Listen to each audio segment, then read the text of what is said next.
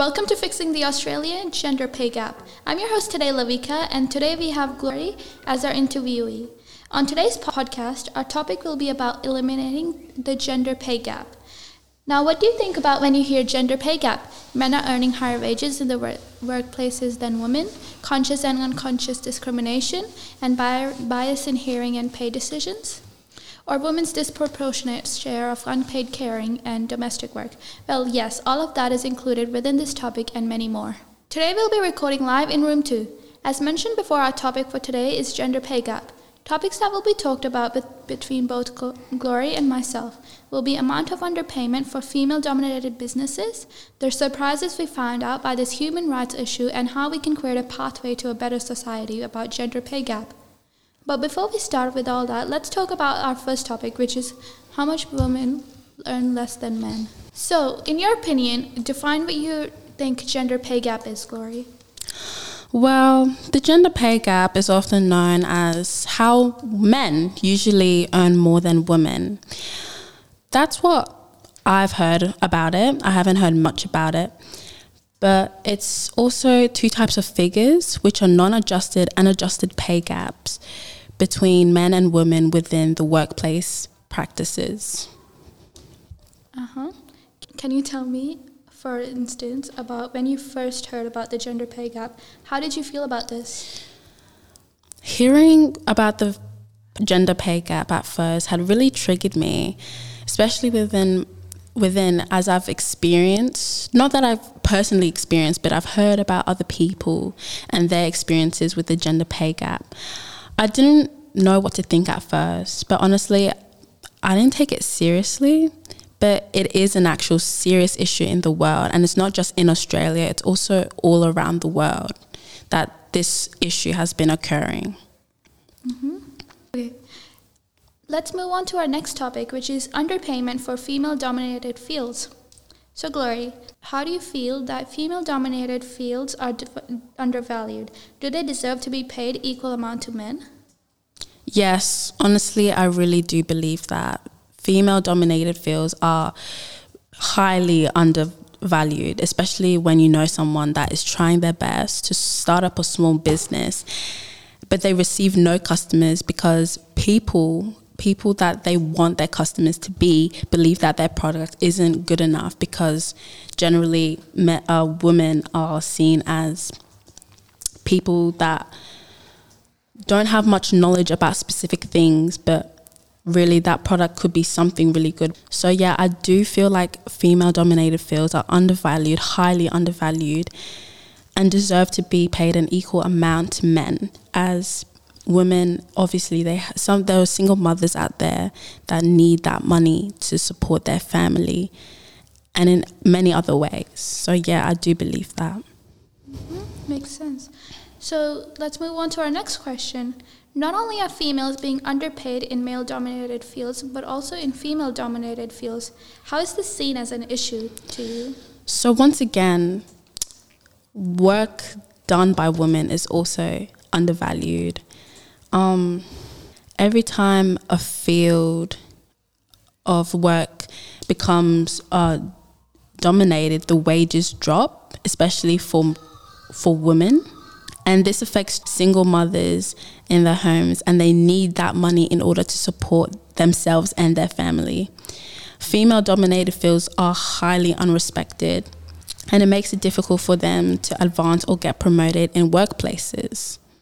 Yeah, this is seen as a big, a really big issue around the gender pay gap. Hmm, thank you for your input. So let's move on. Have you or anyone in your family been in a situation where you have experienced the gender pay gap? Well, yes, I actually do have someone in my family that has experienced the gender pay gap. It was actually the first time when I'd heard about the gender pay gap. It was when I was in a brief conversation with someone that I knew from Queensland. Um, she told me that ever since her spouse had passed away, the income from her nursing job wasn't enough to provide the necessary needs for her and her family. Whilst when her husband was present with her, helping her out, it was much more easier for them to maintain their living. They were getting more than enough. But obviously, uh, men get paid higher in nursing. So obviously, that's really affected them hugely. Mm-hmm. Let's move on to our next question. What are stereotypes that you've heard about women as why they get paid lower wages to men in today's society? That's actually been a big surprise to me as I don't know that stereotypes actually played a really big role into this. In in terms of women getting paid paid lower wages to men in today's society, it's probably because how people portray women as sensitive, emotional. It's so many things. Women are meant to be like in the house. They're not meant to be working. So like men are meant to be like the bag of the house yeah, and it just drags on. Thank you very much. So, how can we make a pathway to a better society without gender pay gap? What has anyone you know done something to help this movement? Um, well, a lot of people that I've talked to indirectly make a way to talk about the gender pay gap. They try to put it in a perspective where it would make them feel impacted as to why the gender pay gap has been happening. People try and make differences in other people's lives in order to make a movement for the gender pay gap because that wage that that gap needs to be closed especially for women because the society just gets harder and harder. It's not it's not getting any easier for us. So we need to find a way to make the gap closed how different would the world be perceived as if gender pay gap wasn't a thing? Honestly, I think it would be a lot different. There would be mm, less poverty with single mothers, especially if they have kids that they have to provide for, more than two kids that they have to provide for. It's it's not an easy thing. Homes would be a lot more easier for their kids um, there will be more women in dominate male dominated fields, which will be better because they can get a perspective from both men and women. There will be a lot of men in female dominated fields because they won't feel like they're better than women. There'll be more equal shares going around the workplace, around the workplace practices, and this would give us an opportunity to further advance as a society, especially especially how our society is progressing, it's not really going at the best. So yeah, yeah. Thank you. Thank you for joining Lavika and I in today's podcast. If you're deeply intrigued in this topic and would like to seek further information for, about this issue that's not only occurring in Australia but all around the world, find more information on www.payscale.com slash research and insight.